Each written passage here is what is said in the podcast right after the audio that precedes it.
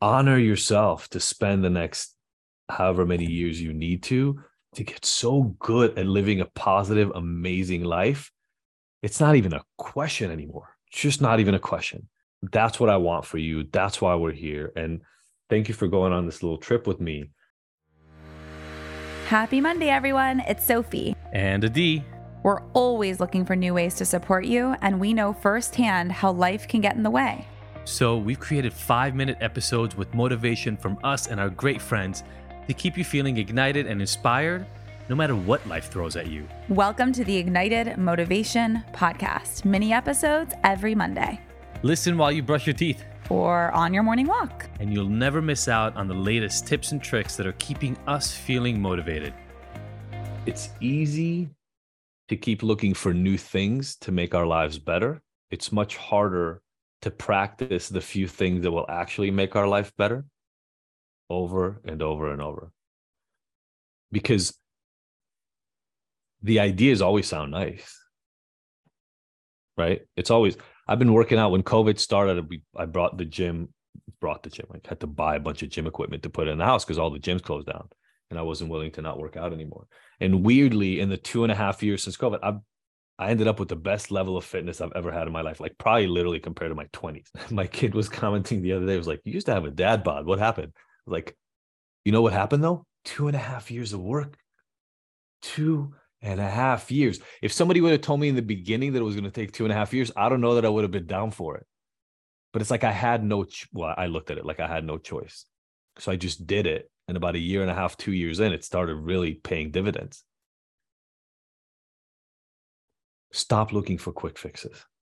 Start looking for deep fixes. Start looking for things that you can just go so deep on. And this practice that we just talked about here today is one of those practices, everybody if you muscle your way into gratitude, if you learn how to look at everything as quickly as you can and pull the things that are good about it out of it, the faster you get to do that, the faster your life will evolve.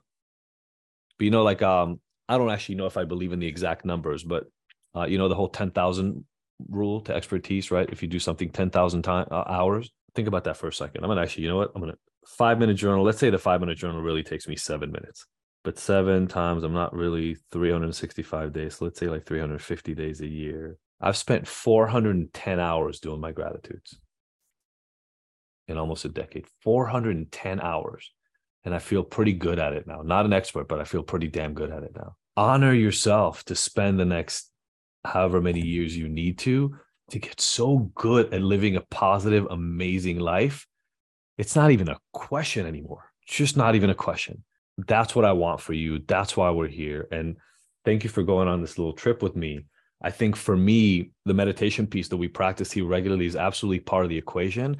But I think I forgot. I didn't realize how hard this practice of gratitude is when it's day in and day out. Like, because that's what we're so used to doing. We just want to talk about, well, I want to be grateful, but no, no, but, no, but be grateful we you can do the butt part later.